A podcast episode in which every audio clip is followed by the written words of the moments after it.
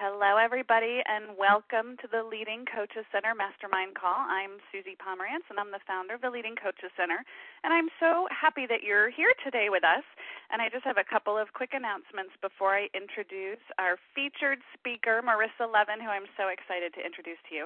Um, but just real quick, if you want to mute and unmute yourself during the call, you can do that by pressing star six and I do hope that you'll engage during the call because Marissa has tons of great content to share with us, and it'll be even more um, personal and dynamic if you engage as well.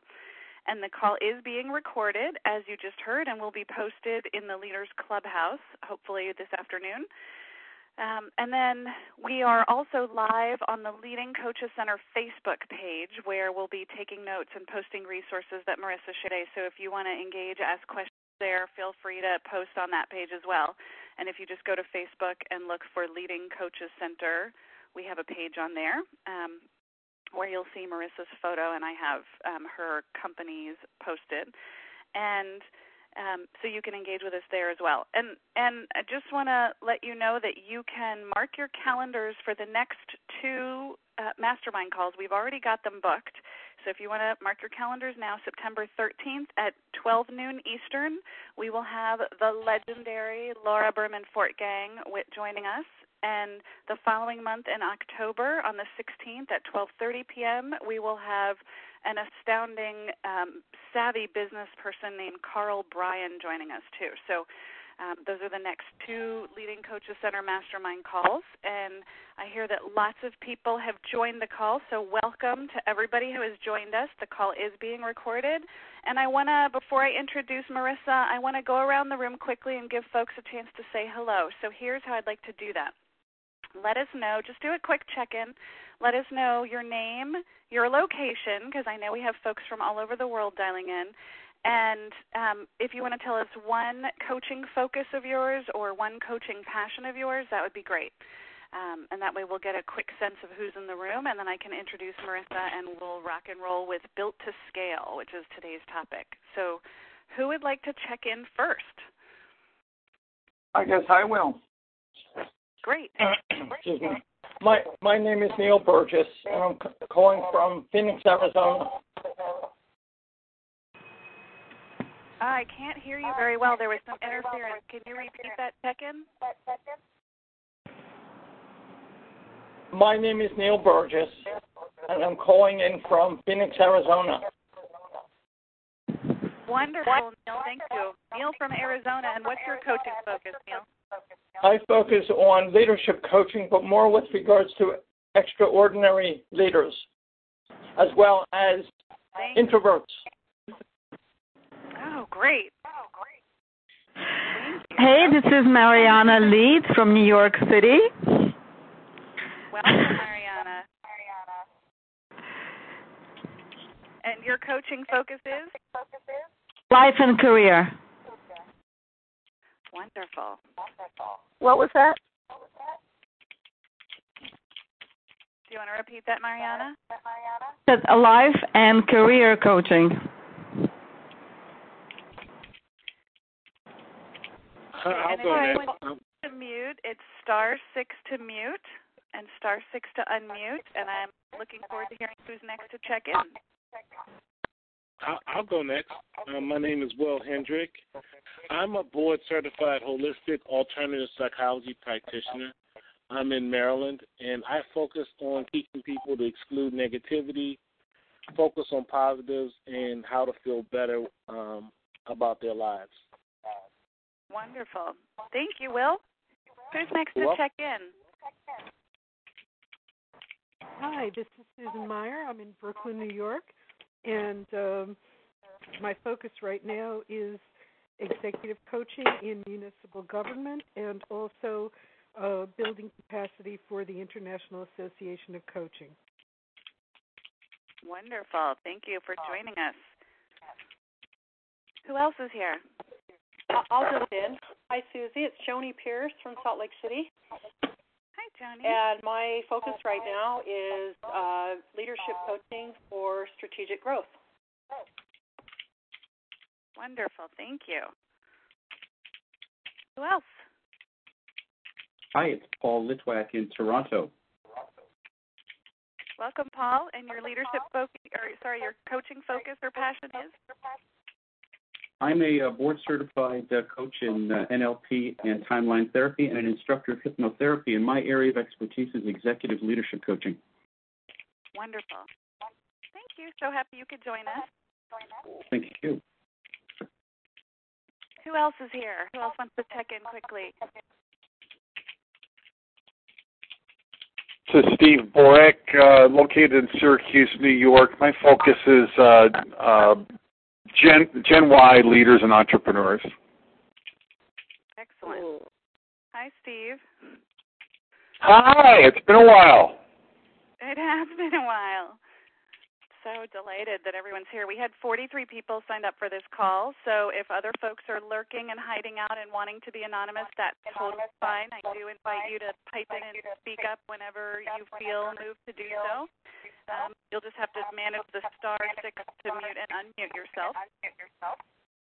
Does anyone else want to check in before I introduce Marissa? Hi, Suzi. It's Joyce Odidison from Winnipeg, Manitoba. I work with workplace and life wellness relationships. Hi, Joyce. So glad you're here. And you're not the only Canadian on the call. I heard that. Any other check-ins?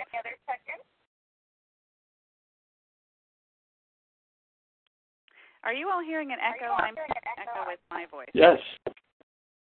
You are. Okay. So I'm going to ask folks. I'm going to ask folks to press star six to mute and see if that gets rid of our echo. And then just you'll just have to remember to star six to unmute when you want to join in and chat with us. Okay, that seems to have helped. I already hear the echo going away. Um, okay, so let me delightfully introduce Marissa Levin, who I am going to tell you all about her credentials in a moment, but I just have to tell you how honored, super delighted I am to have her with us today.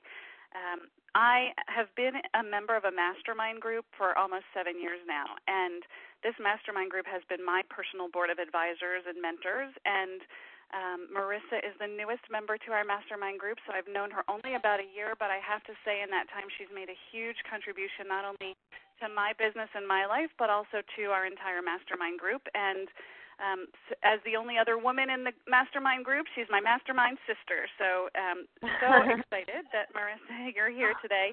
And Thanks. Um, what I want to tell you guys about Marissa is that um, she not only has an unbelievably savvy business mind, which we'll hear about in a minute, but she has a huge heart.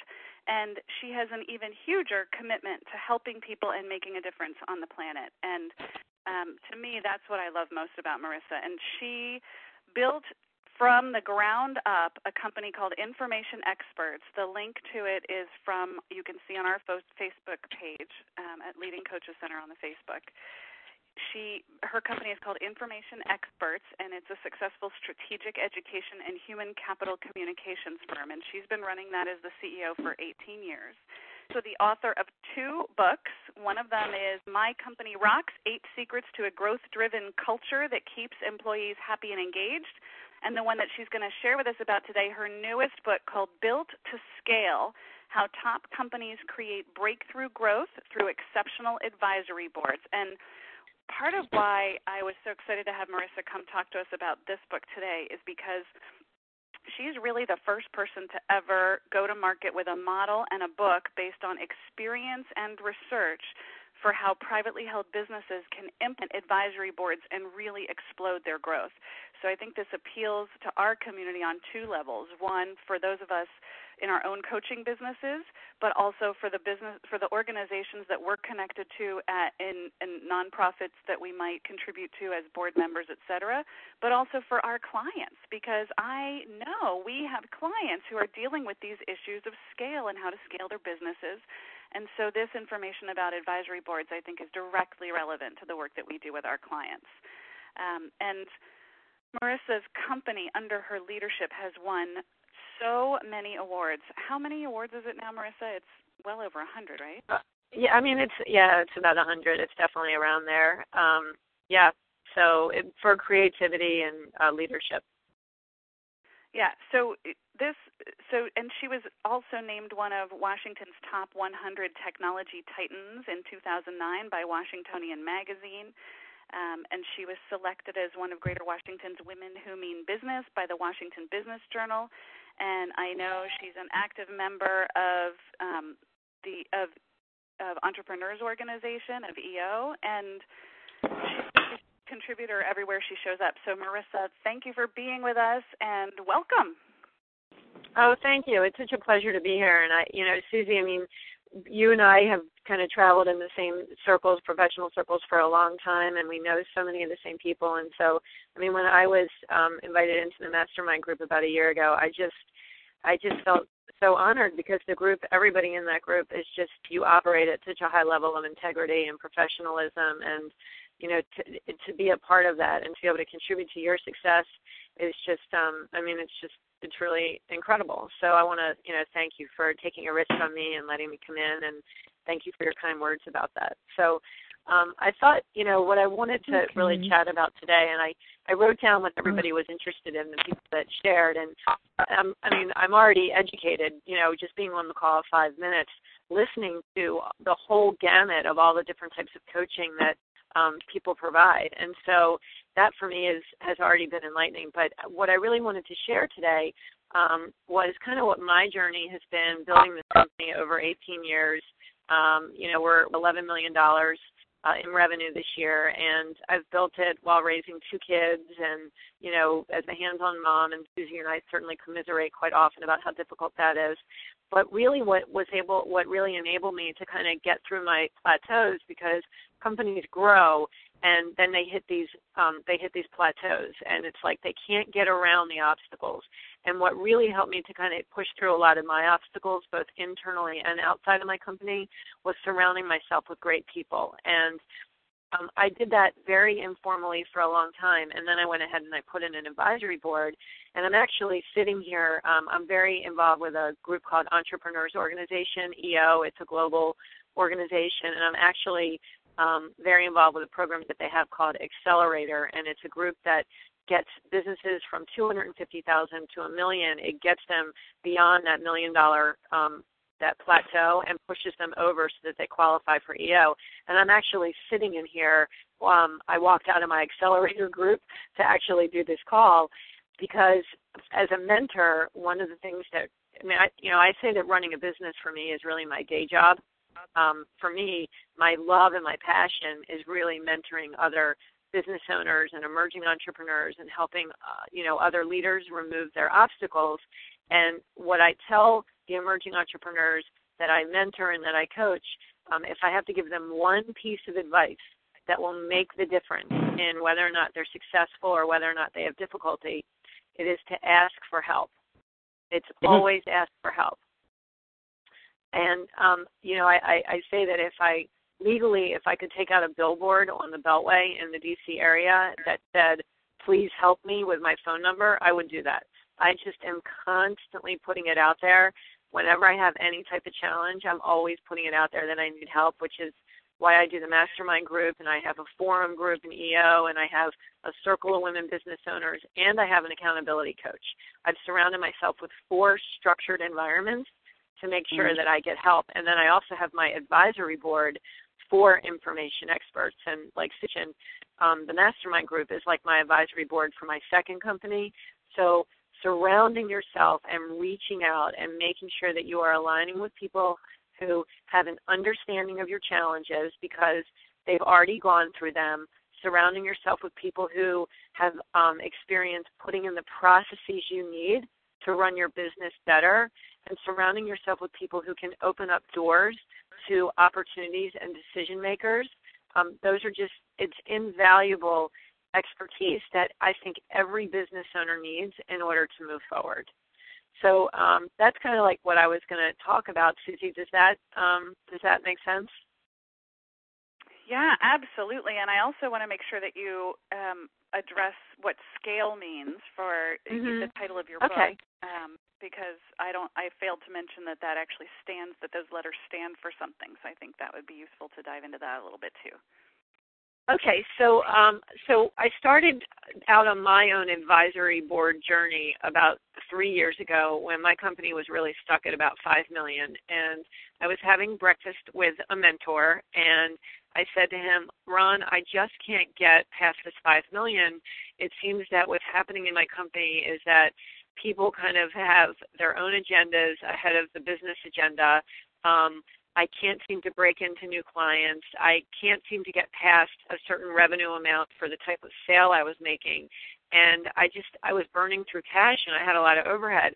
And I just couldn't, I didn't, you know, I knew all these things were happening, but I just really didn't know why they were happening. And I also didn't understand um, how to overcome them.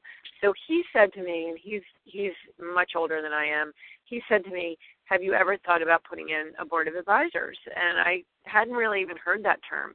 And he said, a board of advisors is basically where you go out and you hand select people that specifically meet the holes in your organization and you hold quarterly meetings and you have this group of, of advisors that are dedicated to helping your business grow. So that's kind of how I started on the whole path and I went on this journey and I ended up, you know, interviewing like 20 different um, ex- people who I had met, people who had built businesses much larger than mine, people who had access to the customers that I wanted, people who understood processes that I wanted to put in. And eventually I narrowed it down after many, many interviews and a lot of trial and error. Right, I narrowed it down to six advisors. And so what I went through was a very strong selection phase. And so the model, um, to get back to your question, Suzi, what does SCALE stand for? It stands for select, compensate, associate, leverage, and then evaluate, evolve, and exit. What was that? I thought I'm someone said- posting it on the Facebook page, so you guys can, if you're on the Facebook page, it's there.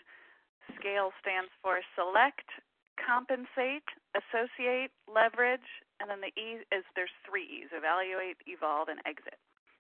Right, and and the thing, the reason there's three E's is because a board, an advisory board, is a fluid and dynamic entity. It isn't like you put it in place and then you're done. If you're doing things right, then the board will need to evolve and change with your organization. And so you want to make sure that you're constantly evaluating who's on your board, evolving the board, um, and exiting the people who are on board in a very professional, methodical manner. And so we'll get to the E. So looking at the model um, for people who either are coaching business owners that might be putting in a board. I know Steve from New York, you mentioned that you coach entrepreneurs.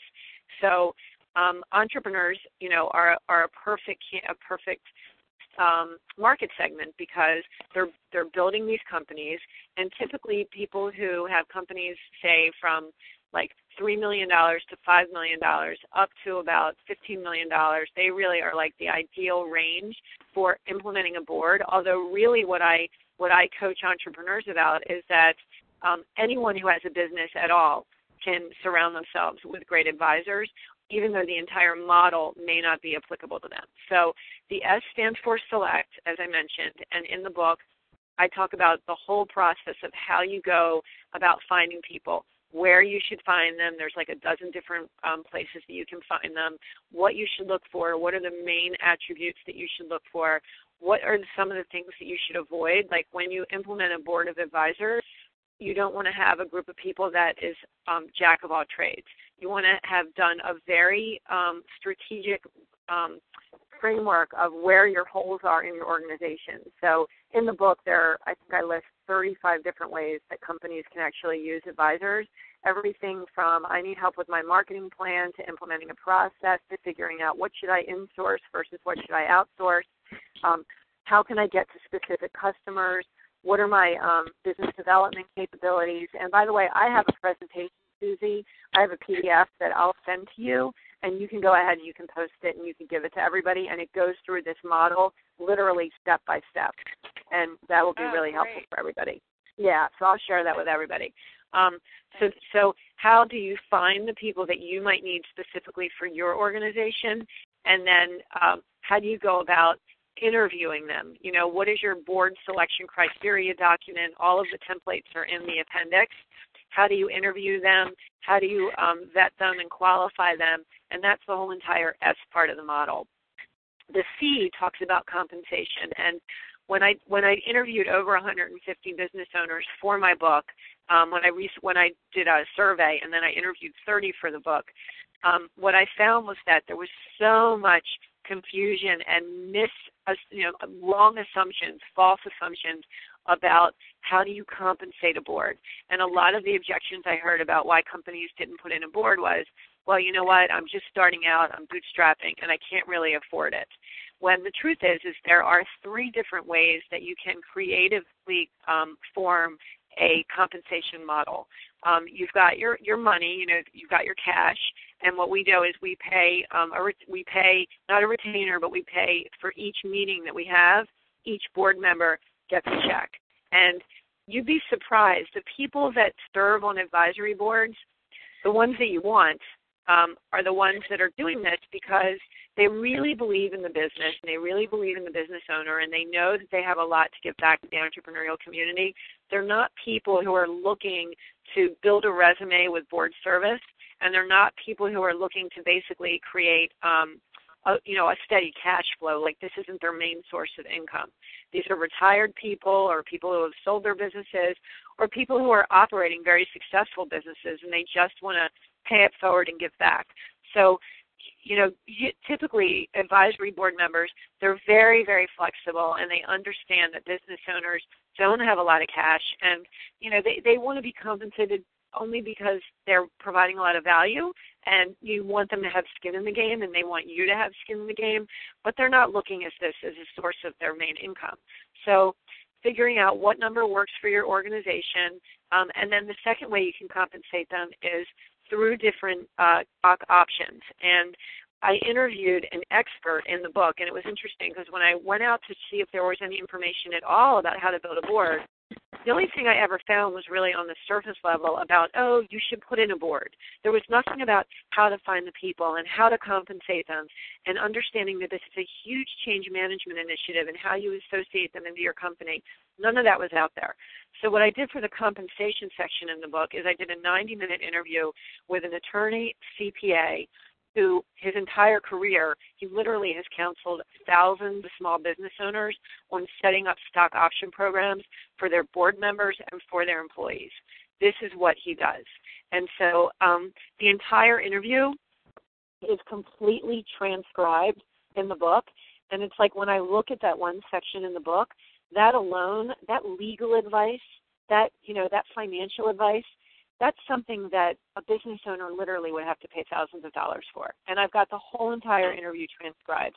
And what Wayne Zell, who I interviewed, talks about are the four different compensation methods that business owners can use to um, give uh, stock to their board members. And the other thing that he does that's really critical is he dispels the notion that you have to give away a lot in order to get board service. In fact, he recommends that you give away half a percent or one percent the first year, and then at the end of the first year, you tie that to performance and you do a um, a review, so that in the event that the board member doesn't work out, the business oh, yeah. owner can buy the stock back um, basically for a penny, and and you're not stuck with having someone on your board who has equity in your company or stock in your company um, or a voting right in your company that really shouldn't even be affiliated. So, what Wayne talks about in the compensation section is how to create restricted stock agreements. There actually is a sample restricted stock agreement in there. He talks about the four levels of compensation um, that have to do with equity and how to set all of that up. And the information is is just priceless. So when you're compensating, you can use cash, you can use stock, and then you can also get creative and think out of the box and do things like trade for service.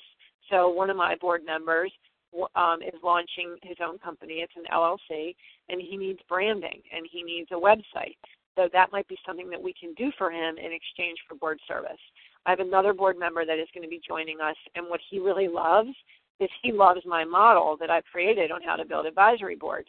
He's a private equity guy and he invests in a lot of companies and he works with CEOs and he actually wants to have access to my intellectual capital, my model, and in exchange for that, I'm not going to pay him anything for my board. He's just going to have unlimited usage of my model, which I'm totally fine with. So Um, there are different ways in which you can compensate your board. Um, another way is one of my board members said, I'll be on your board, but I want you to serve on the board of this nonprofit. So I'm going to serve on the board of a nonprofit. So there's lots of ways you can do it with cash, equity, um, trade for service. It doesn't necessarily have to really break the bank or impede cash flow in order to put a board in. So that's the C of the model. Um, the A of the model stands for associate, and there's a two pronged approach to associating a board into an organization. The first are basically it's the legit it's the legal and logistical aspects of implementing a board. So a board member says yes, you found someone, a board member says yes. How do you actually get them on board? You've got to make sure that they sign an NDA, you've got to make sure that they sign a non compete, you've got to get the board service agreement in place. Those are kind of like the legal and logistical aspects of actually getting them on board. But the more, not the more important, but the more, the equally important aspect that of that though is how do you actually associate them into an organization? Because in any company, and I've learned this over 18 years and having dozens and dozens of employees, the thing that employees are always thinking about, no matter what, is whenever there is any change in any organization, whether it's someone's leaving, someone's coming, a, a new customer, a new process, a new uh, software product, putting in an advisory board, the only question that they're asking is, how does this affect me? That's it. They just want to know, how is this change going to impact me? Is it going to make more work for me? Is it going to change my work? Is it going to put me out of a job? What is the personal impact of this change on me? And so implementing a board is a huge change. It means that there's a lot of change coming in the organization, and you have to get people behind you and behind the board members in order to make it work. And it literally could take four to six months for a company to truly, truly accept and integrate a board member. But the upside is that once it's done, that person really becomes a key part of your management team and they become a very strong um, recruitment and retention tool. And they also uh, can be used for mentoring and coaching the other people in your organization because one of the things that I've learned when I've interviewed a lot of business owners is that they that the board, a lot of CEOs, the board will literally stop with the CEO, and that's a huge mistake. That's a bottleneck. Um, the board should actually be used as a tool within the organization to develop the other uh, leaders in the in the company because they have so much knowledge to share. So in my book, I talk about all the ways in which you can really associate a board member. Yesterday, we had um, we had a lunch in our office. It was just like you know, we brought in um, sandwiches from a deli and everybody had lunch together. And I invited my board members, and only one of them was in town because it's the summer and a lot of them are traveling.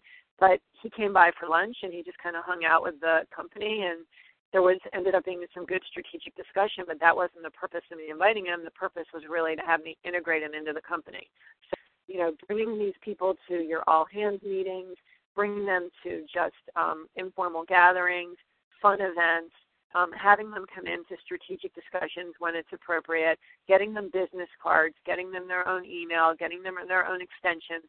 There are very um, important but small and but important ways that you can really integrate them and make them feel a part of the organization and establish that trust between the board member and the company. But it takes a, a very concerted effort and it isn't something that's just going to happen naturally. It really requires a lot of attention. So in the book, I talk about how you associate them into the company.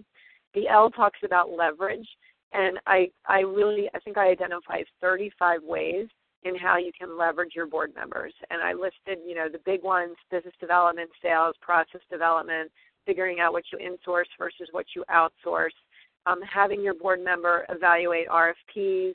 Um, we use one of our board members who is an ex um, procurement official in the government he pretty much reviews almost every single email that we're sending out to a contracting officer.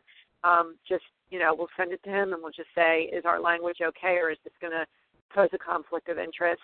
Um, we have a board member today that actually I think accompanied um, one of my executives up to visit a client. We we just we tap into them a lot for their expertise and for introductions. And in the book, in the leverage section, there are literally more than 35 ways on how you can leverage your board. And then the final um, letter E, as I mentioned earlier, is evaluate, evolve, and exit.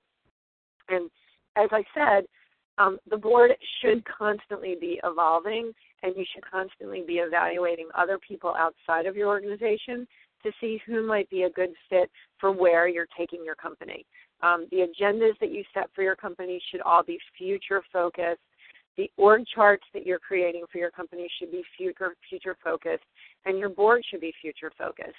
And we put a lot of effort and energy into onboarding our employees.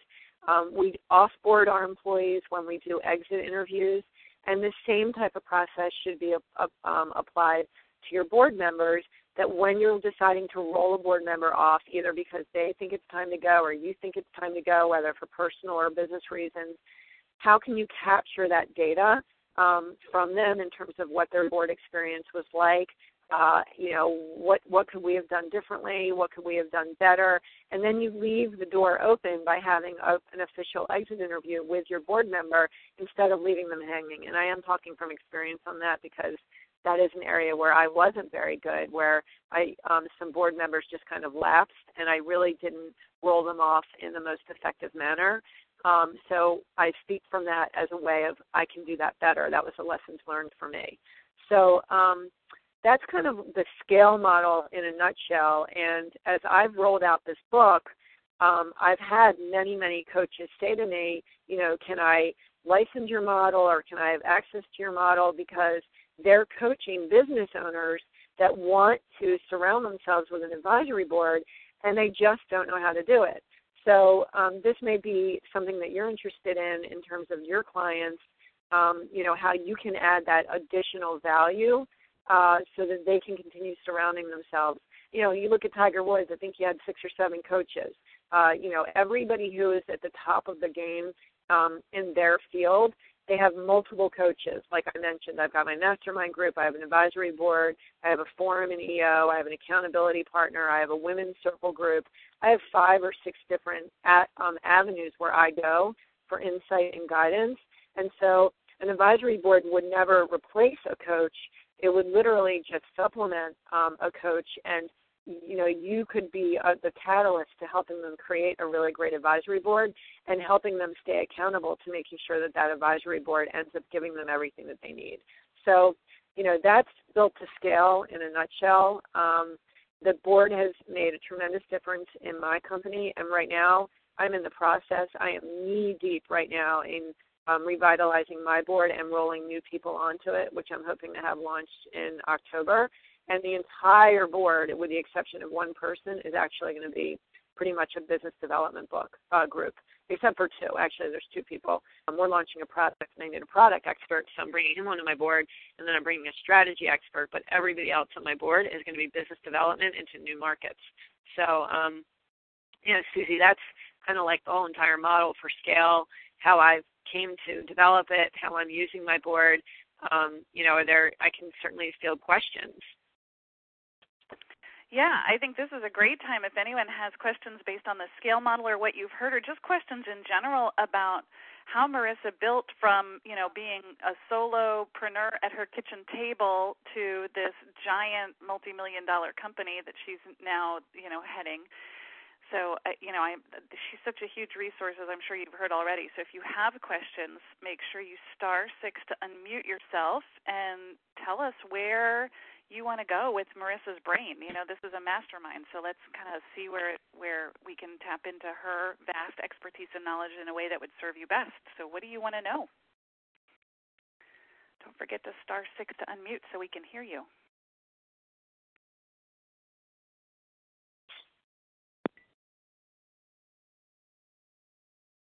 Don't be shy. I know you have questions. If you think you're speaking and being heard, you're not. So unmute. Star six.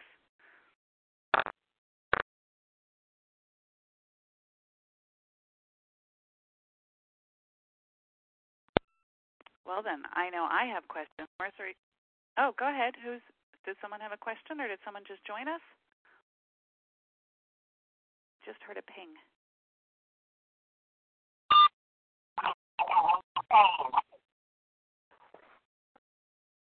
Go ahead. I have a question. Sure. Please. Um, I, I think I heard of the speaker say that you started off, you had two kids when you started your business? I actually didn't have any kids. My kids are um 15 and almost 12, and I've had my business for 18 years. Okay, so at some point, um, new where you were still new to your business, you had children. I was just curious. Um, I don't know if you, I don't remember if you said it back then. Um, um, how you got started. Okay, so that's a um, that that's a, a good story. um, great story. I actually um, so my background is I have a, I have a um, undergraduate degree in English, actually with a concentration in Shakespeare. I'm a writer. That's my favorite thing to do. And I was a journalist for Capitol Hill. I actually covered Capitol Hill. I covered the Senate and the House. Um, I covered the telecommunications industry. And I did that for a long time. And I went to work for this man who ran a consulting firm that provided training to the telecommunications industry. And I got hired by him because I knew all the industry players. I knew the regulata- I knew the regulations. I knew the technology, and so he hired me away, and it was like my first experience with consulting. And I went to work with him for about three years, and I was basically his prodigy. And I, I mean, I learned so much. And he, you know, put me. I was I was working on multiple projects. I learned project management. I learned customer service. You know, I learned everything there was to know about consulting. And then I went to him um, when it was time for me to get my raise three years into working with him after I put myself through a master's degree program. And I said to him, um, I quantified my worth. I actually went to a mentor at that time and I said, I'm really due for a raise and I know this is how much I'm worth because I went out into the marketplace and I learned how much someone like me should be making based on my experience and my master's degree. Um, and I, by the way, I went to my accountant in the firm and I knew how much I was making this company. And I said, and I want to get a raise. So he helped me create a, you know, my own business case on why I was due for a raise. So I go into this guy and um and I, you know, make my case and he looks at me and he says, "You'll never be worth more than $34,000 to my company." So, um that's what he told me. so so I that's went home that you were night. making for all that work? I was making less than that. I was making like thirty thousand dollars. This is this is like um Oh. nineteen years ago. it's like 19 years ago, and I I'm 45, so I was like 25 years old. You know, I mean, I was four years out of college, and it was almost 20 years ago, and so I was making like thirty thousand dollars. So I went to him and I, you know, I asked for a raise, and he told me I wouldn't be worth more than thirty-four thousand dollars. So I went home that night, and my husband and I went out to dinner, and I said, you know, I really think I'm ready to go on my own. You know, if I'm going to work this hard, I'm not going to stay at this job that basically capped me at $34,000. I'm not going to let someone else determine my worth. And so um it was really that night when I was at an Italian restaurant uh with my husband at dinner where I came up with the name the information expert and I wrote a tablecloth and I came up with a vision statement and I came up with a mission statement and I came up with my with my three core values and that is how I launched my business. Um, literally writing it out on a paper tablecloth at an Italian restaurant almost 20 years ago. And so I launched my business like that, and it just kind of has, I won't even tell you that it has steadily grown because, you know, I, I will tell you the reason that people don't fail is that they don't quit. I mean, it's just very Right. black and white. The only reason that my business is still around and that I'm still running it is that I refused to quit. And I had one of my advisors, who's still in my life to this day, um, the very first advisor that I ever met on my first day of business. He's still in my life. He said to me many times, he said, when you're in the middle of the ocean, you have to keep swimming. Failure is not an option. That is what he told me. And so I have had so many times where what I consider to be where I have risen from the ashes, literally. And Suzi knows some of my personal history, and she will attest. I mean, you have no idea, and we don't have enough time to get into it, but you have no idea the challenges that I have overcome, both personally and professionally. And my whole, the whole reason why I still, why I, I am still in business is because of my sheer resilience and my sheer refusal to fail. I just will not fail.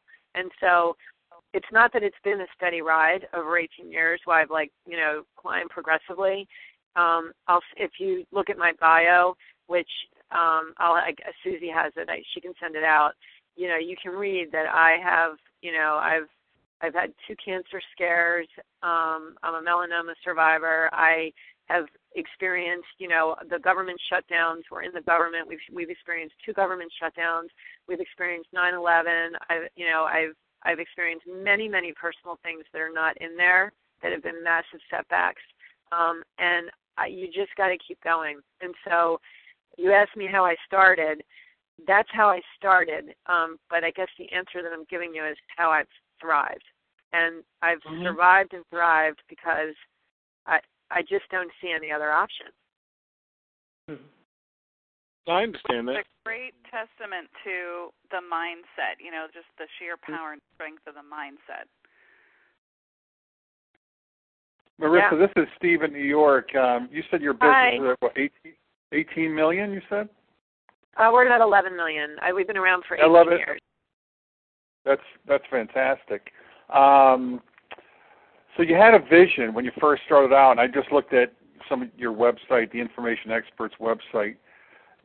Is was this your vision, or did I mean this, these are a lot? There are a lot of services here, or this did this just did you just make this up as you went along? um, so it's definitely been an evolution. Um, no, okay. my vision. So when I started the business, you know, I never took a business course in my life. I'm a I'm a connector. I'm a communicator. I knew that um, I've always been someone who wanted to be part of something bigger than myself. My passion really is communicating and connecting with other people.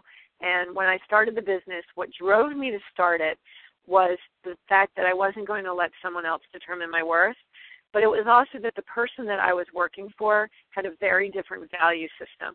And he valued money and work above all else and that just wasn't how i was going to live my life or how i live my life and so when i started the business it was more from a place of knowing what i didn't want and knowing how i didn't want my life to be than it was mm-hmm. this huge tremendous vision i think back then when i was like 25 I don't even really if I would have known the word vision. I, I don't even know if I would have known that word. I mean, I think I've always had vision. I've always I, I definitely have always been a visionary, but I didn't know what that was. Um, I was I was always I've always been someone who can kind of like see where things are going and see the trends and have the vision for my own life and to be able to map that out and say this is where I want to go and this is what I want and this is what I don't want and by the way here are the steps to get there but I didn't know what that was at 25 so I didn't I knew that I had a lot of skills and that I could work with people, but I definitely did not have this vision for this end to end integrated strategic communications, human capital, education, and technology firm. I, I loved training. I loved doing instructor led training and curriculum design, and that's how I started was designing and developing these programs for companies. And my and what I learned is that in order for a company to survive and to evolve, um, they have to be flexible. They've got to be able to pivot on a dime. And so when something happens in the marketplace, they have to be able to respond, even if it even if it means going outside their comfort zone, and if it means doing something that maybe was not necessarily their initial plan. So for us, the first time that we had to pivot is when John Chambers, who's the CEO of Cisco, he stood up and he said, he said e-learning is going to be the killer application of the internet. And he said that about four years into my business. And prior to that, all classroom, all training was classroom based. It was all instructor led. You wrote, you did the participants guide, you did the instructors guide you went to the locations where the students were. That was what training was. When John Chambers made that announcement, literally overnight, I had to become an e-learning firm overnight. I had to go out and I had to hire um, multimedia designers. I had to go find people who knew Dreamweaver and Authorware and all these electronic tools that were completely out of my comfort zone, completely out of my comfort zone. But in order for me to be able to serve my clients, the Fortune 500s, I had to pivot, or else I would have gone out of business. It didn't matter how good I was at instructional design. What mattered is that I responded to the market. And so that was our very first evolution. And then when we went from there, our clients would say to us, "Oh, you do web-based training? that's really interesting. Do you websites? And I would look at them and I go, sure, we design websites. And then I go back to my office and I say, does anybody know how to design a website? And that was kind of our that that was our second pivot or evolution into marketing. And that's how we kind of launched the whole creative services and marketing because from there it led to branding and from there it led to strategy and from there it led to human capital. Like it all kind of was like, you know, um, leapfrogging over these lily pads that were basically in response to customer demands and market shifts. But it never deviated from what my overall vision or goal of the company was, which was really to impact performance through strategic communications and education. So my my you know my vision or my my reason for existence, my mission has always been the same, but we had to evolve around it to respond to you know customer needs and market shifts. Great, thank you. You're welcome. If we're ever both responded to an RFP, and I know you're going to be submitting one, I'm just going to walk away. There's never, I'll no, never win that. No, you want to join. That's the, that's uh, that, that you know, you can't beat him, join him, right? Thank you. No, you're welcome. What other questions do you guys have for Marissa?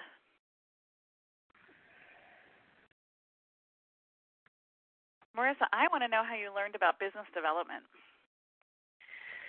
How I learned about business development? Um, I don't even know. I mean, I don't even know if I've ever taken a class on business development. I um I talk a lot and I you know, I think that I think all business development and I'm not a business development expert, but just from my experience, I think that all business development is a place of trust. So um, you know, how can you authentically connect with your prospects? You know, do you have a genuine interest in what they're trying to accomplish? Do you have a genuine interest in trying to understand what their challenges are?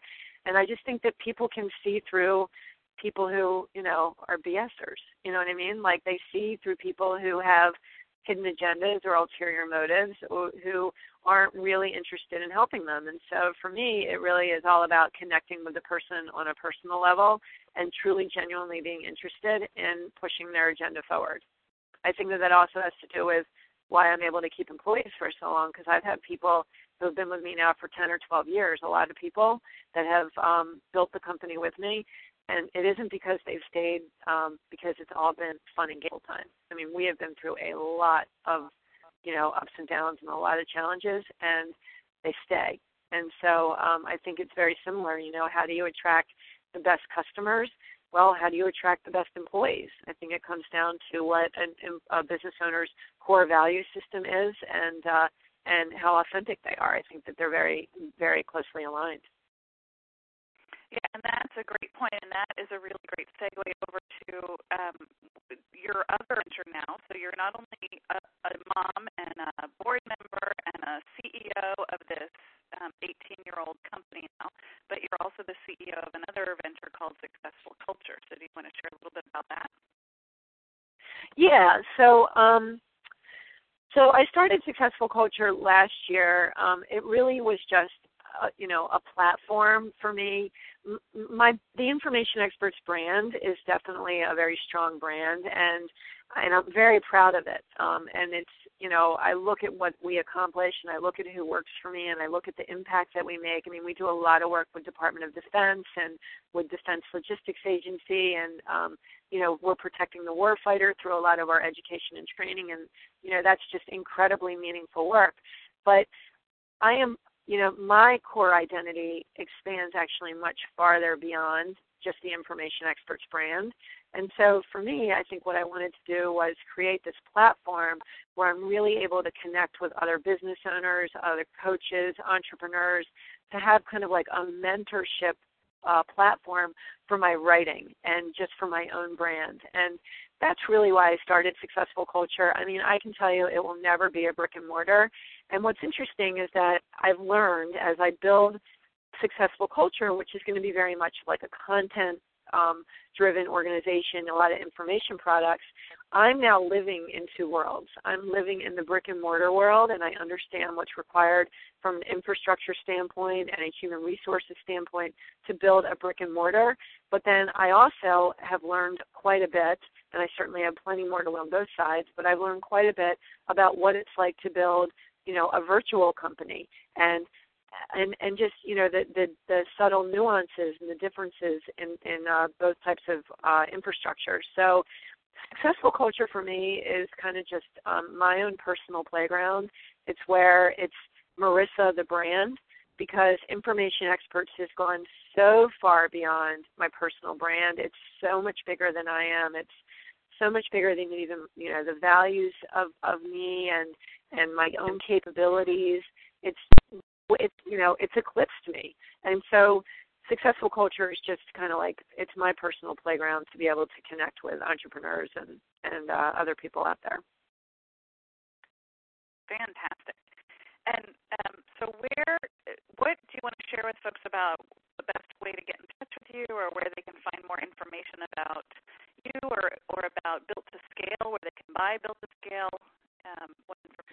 So, I would definitely invite and encourage everybody to um, please go to successfulculture.com and sign up for my blog. Um, I have a blog on organizational leadership, and I try very hard to focus on quality content. I'm not on this, you know, um, this um, like wheel where I'm saying, oh, I need to put out something Monday, Wednesday, and Friday.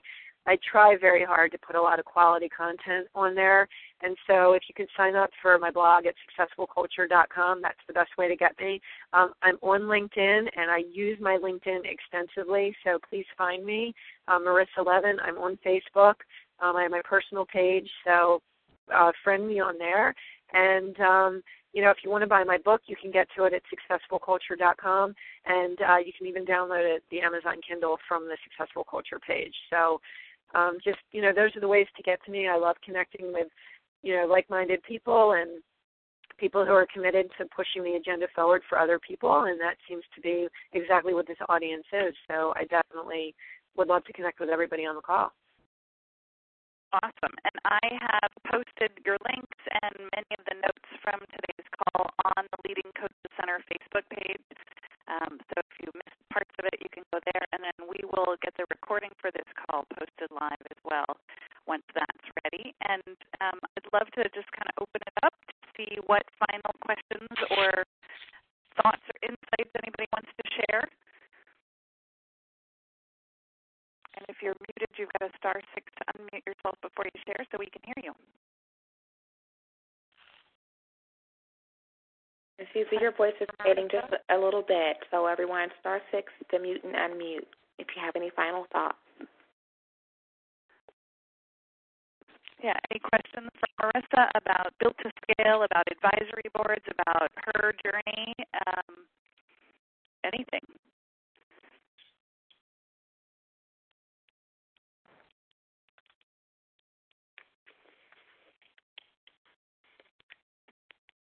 Marissa, how about you? What final thoughts do you want to share with the group about, um, you know, words um, You know, just, I, you know, we all I just know that, you know, it doesn't matter how large the business is, whether it's one million, ten million, fifty million, a hundred million, and I deal with, you know, business owners of businesses literally of all sizes. I can tell you that we are all going through the exact same things. We all have the same challenges with our processes, our people, finding a way to balance our time, you know, the whole work life integration. And I tell you that so that um, know that, that you have support systems around you. Find the people that you can find that um, could help you get over your challenges and push through your obstacles. And just every day celebrate the wins. You know, focus on what you did accomplish rather than focusing on what you didn't accomplish and celebrate celebrate the wins. And I think, you know, if we can all just be a little bit kinder to ourselves and make sure that we really pat ourselves on the back for what we have done and the impacts that we're making, I think will go a long way in helping us meet our goals. Brilliant. Thank you. I captured that on the Facebook page. That was brilliant. Very wise. I'm so delighted that you're able to be with us today. And um, it looks like we're going to be able to Well, it was a pleasure to be here. Thank you. Thank you.